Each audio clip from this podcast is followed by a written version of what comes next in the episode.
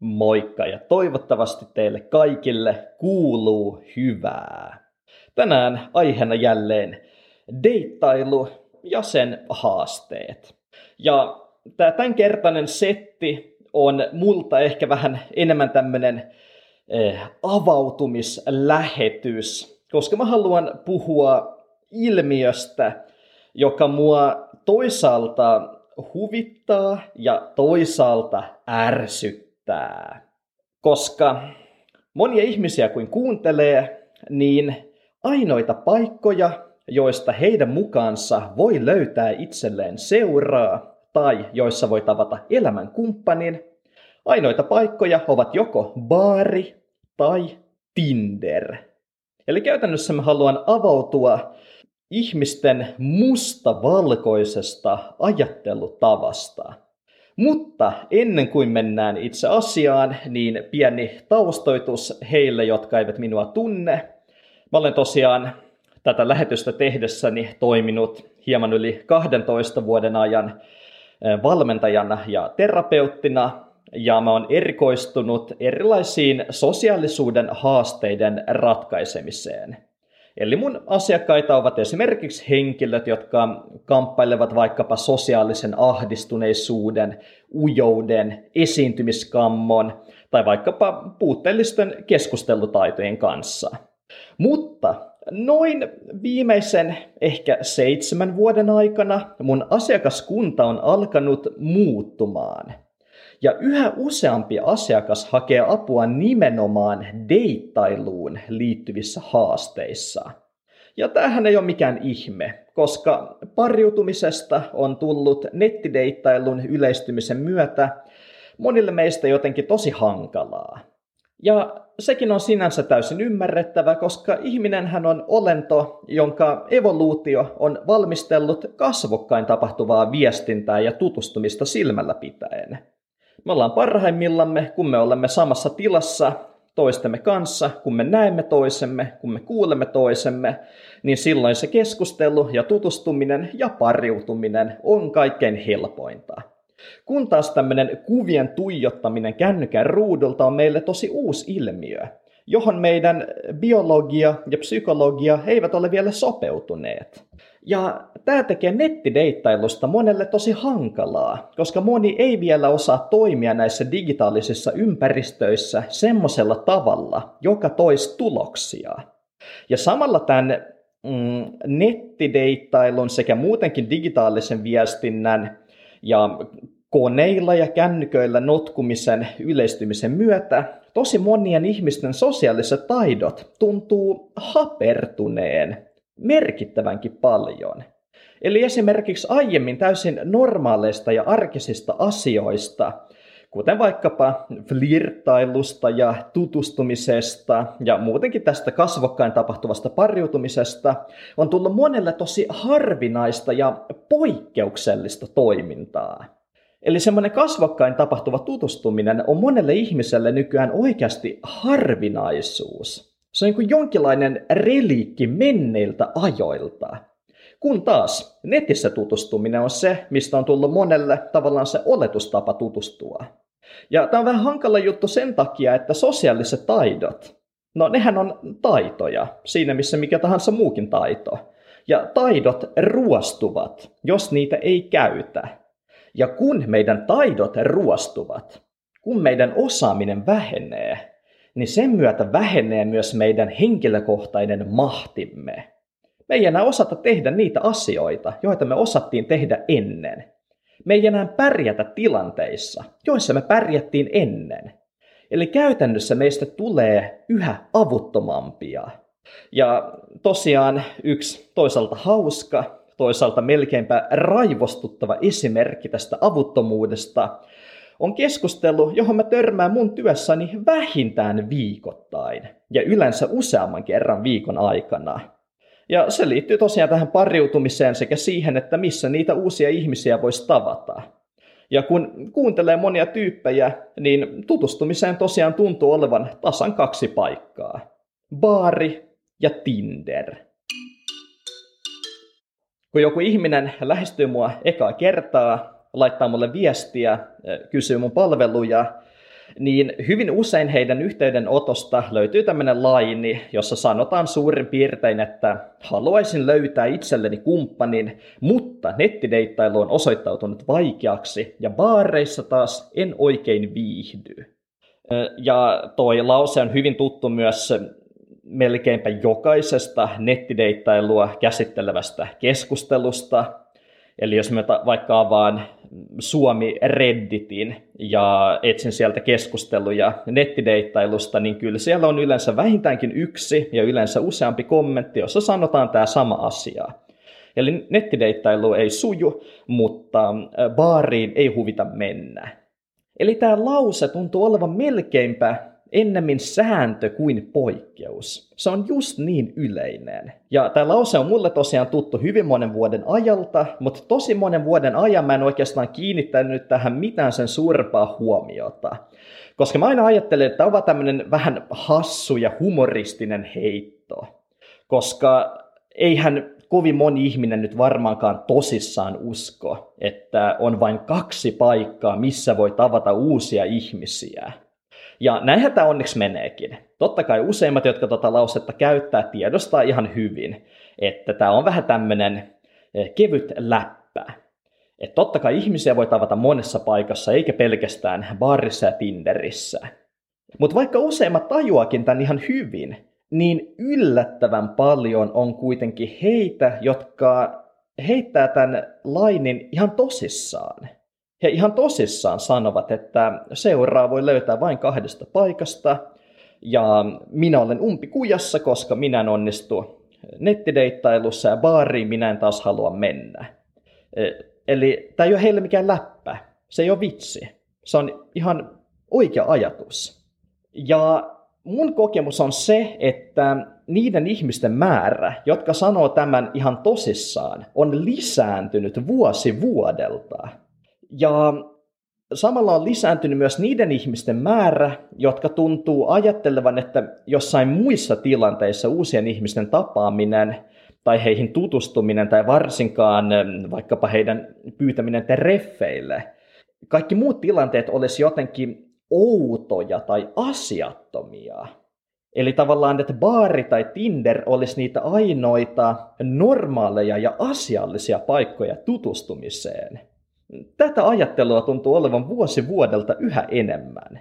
Ja tämä voi kuulostaa tosi hurjalta ja tähän voi olla vaikeaa uskoa. Ja mä sanoin, että myös mun on tosi vaikea uskoa tähän, että joku ajattelee tosissaan noin. Mutta pakko saa varmaan uskoa, koska mä törmään tuohon ihan jatkuvasti. Ja jotkut ihmiset puolustavat tota ajatusta todella tulisesti. Eli tähän me ollaan tultu on paljon ihmisiä, jotka eivät ihan oikeasti osaa nähdä vaihtoehtoja baarille tai Tinderille. Ja toki tämmöiselle ihmisten avuttomuudelle voisi muutoin hyvän tahtoisesti vähän naureskella, ellei tällä avuttomuudella olisi oikeasti todella vakavia seuraamuksia. Koska ihminen, joka ei ole onnistunut saamaan seuraa nettideittailun kautta ja joka ei viihdy baareissa ja joka ei osaa nähdä vaihtoehtoja näille kahdelle, niin se ihminen hän jää helposti yksin kotiin.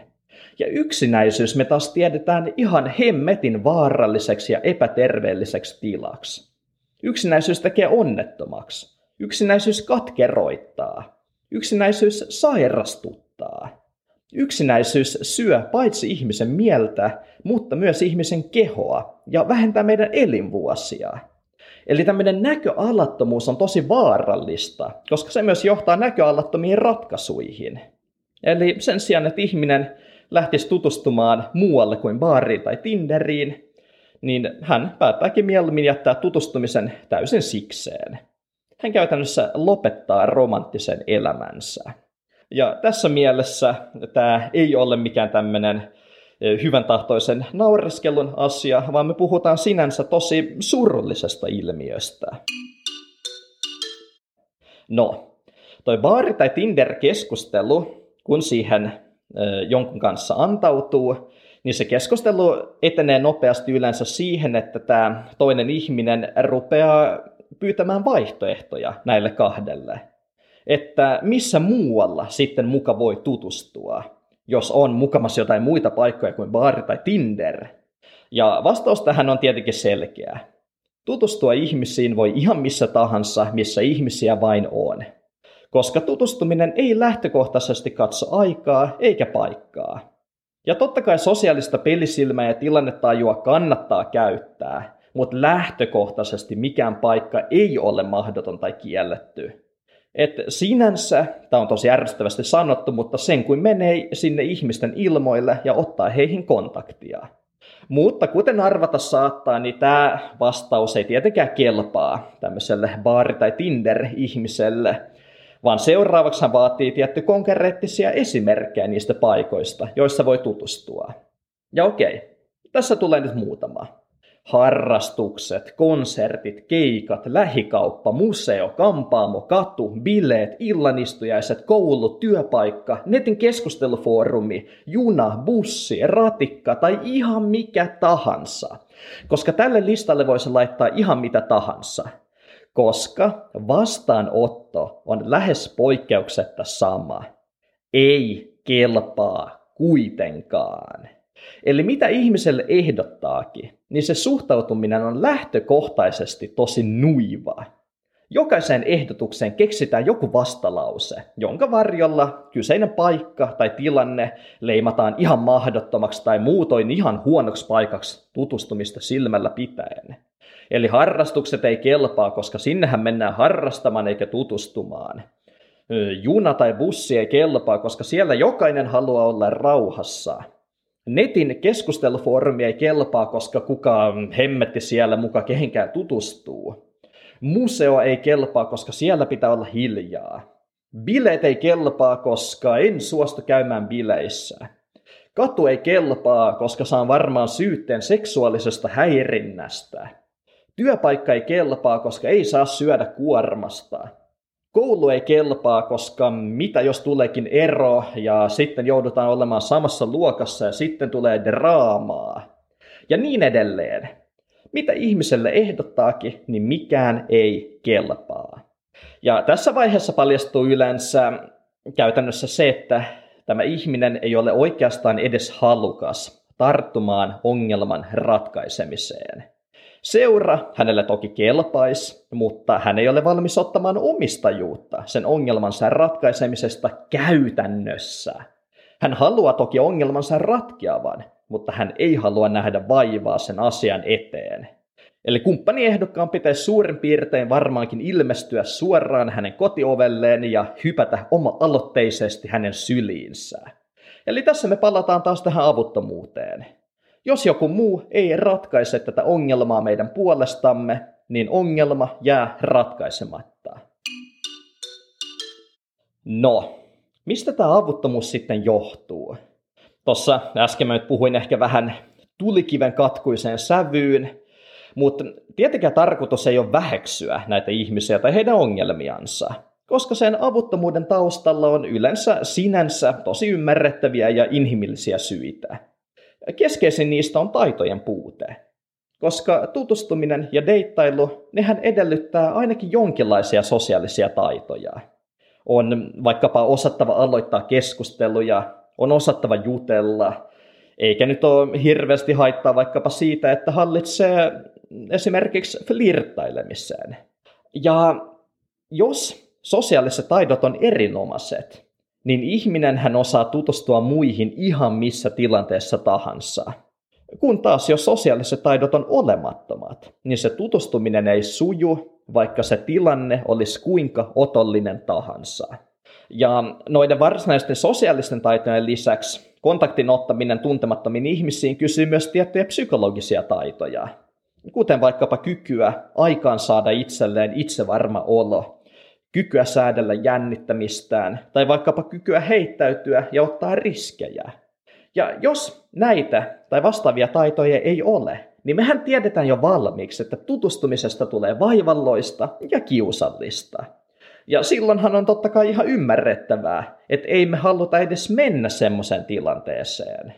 Koska kuten mä aina sanon, kukapa haluaisi mennä ehdoin tahdoin nolaamaan itseään ja kokemaan oloansa vaikeaksi. Totta kai, on helpompaa jäädä kotiin. Ja tässä mielessä mun mielestä moni ihminen ehkä pyrkii niin sanotusti perse edellä puuhun. Eli he haluavat tutustua elämänkumppaniinsa, mutta eivät syystä tai toisesta ö, ole valmiita tai kykene opettelemaan niitä taitoja, jotka olis sen tutustumisen edellytyksenä. Mutta totta kai myös tämän taustalla vaikuttavat syyt on lopulta aika inhimillisiä. Eli monellahan meistä on kaikenlaisia psykologisia traumoja, on mielenterveyden haasteita, on uupumusta. Öö, monella taas on esimerkiksi nuorena jäänyt läpikäymättä sosialisaatioprosessi, eli käytännössä oppiminen siihen, että kuinka muiden ihmisten kanssa ollaan ja toimitaan. Esimerkiksi mulla oli omalla kohdalla kyse tämmöisestä, että silloin kun muut teini-ikäisinä alkoi hengaamaan kavereiden kanssa ja kävi bileissä ja juhlimassa ja pyöri kaikenlaisissa porkoissa, niin mä jäin olemaan yksin kotiin istumaan tietokoneelle ja pelaamaan tietokonepelejä. Ja myöhemmin oli aika paljon kiinni otettavaa. Eli koska mä olin aikoinaan jättänyt tämän sosialisaatioprosessin läpikäymättä, niin mä jouduin läpikäymään sen sitten aikuisena. Ja tosiaan syitä tommoseen, että minkä takia ihmisestä tulee pelokasta ja avuton, niitä on paljon. Noiden listattujen lisäksi hyvin yleinen, johon mä omassa työssä törmään, on vaikkapa koulukiusaaminen ja sen aiheuttama syrjäytyminen. Eli ihminen on alistettu niin pahasti, että hän on itse päättänyt vetäytyä ihmisten seurasta, jäädä yksin. Eli sinänsä tämmöisiä tosi inhimillisiä, ymmärrettäviä ja rajujakin syitä sen taustalla, että ihminen ajautuu elämässään tilanteeseen, johon hän jää tavallaan jumiin. Eli pointti on tässä se, että harva ihminen hän varsinaisesti ehdoin tahdoin haluaa olla jotenkin avuton ja sen takia yksinäinen. Ja valitettavasti harvemmin nämä ongelmat on semmoisia, että ne ratkeaisi jotenkin helposti tai nopeasti. Ne vaatii vaivan näköä, ne vaatii usein esimerkiksi terapiaa ja ne vaatii hyvinkin pitkäaikaista itsensä kehittämistä. Mutta ennen kuin lopetetaan, mä haluan vielä ihan erikseen kerran alleviivata. Asia, joka kannattaa kaikesta huolimatta muistaa. Seuraa saa muualtakin kuin vain baarista tai Tinderistä. Ihmisiin voi lähtökohtaisesti tutustua ihan missä vain. Mutta toki se vaatii sosiaalisten taitojen opettelua sekä toisenaan sosiaalisten riskien ottamista. Näin. Tosi iso kiitos, että kuuntelitte. Mä toivotan teille kaikille isosti tsemppiä. Ja muistakaa, te olette loistavia tyyppejä ja teillä on paljon annettavaa tälle maailmalle. Ja toki tätä on välillä vaikeaa uskoa, ainakin itsellä on monessa semmoinen fiilis, että äh, ei musta ole mihinkään, mutta kyllähän meistä kaikista on. Eli pidetään lippu korkealla, tehdään parhaamme. Paljon tsemppiä kaikille kaikkeen. Törmäilen taas seuraavassa lähetyksessä. Se on moro.